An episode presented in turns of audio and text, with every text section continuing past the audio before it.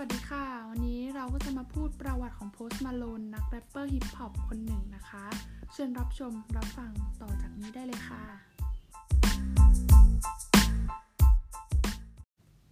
ประวัติของ Post Malone หรือศิลปินเบอร์หนึ่งเจ้าของเพลง Circles ที่เริ่มต้นจากการเล่นเกม Guitar Hero Post Malone หรือชื่อจริงออสตินโพสต์เกิดวันที่ 4 กรกฎาคมปี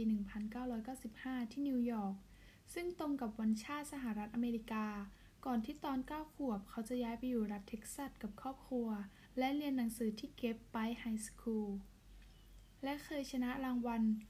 Most Likely to Become Famous จากการโหวตของเพื่อนๆ โดยในช่วงนั้นเกม Guitar Hero กำลังได้รับความนิยม โพสต์เลยลองเล่นดูและค้นพบว่าตัวเองจับทางเก่ง เลยหันมาหยิบกีตาร์ตัวจริงมาฝึกฝน จนกลายเป็นสิ่งที่เขาโปรดปาน และทำให้เขาสนใจในการเล่นดนตรีอย่างจริงจัง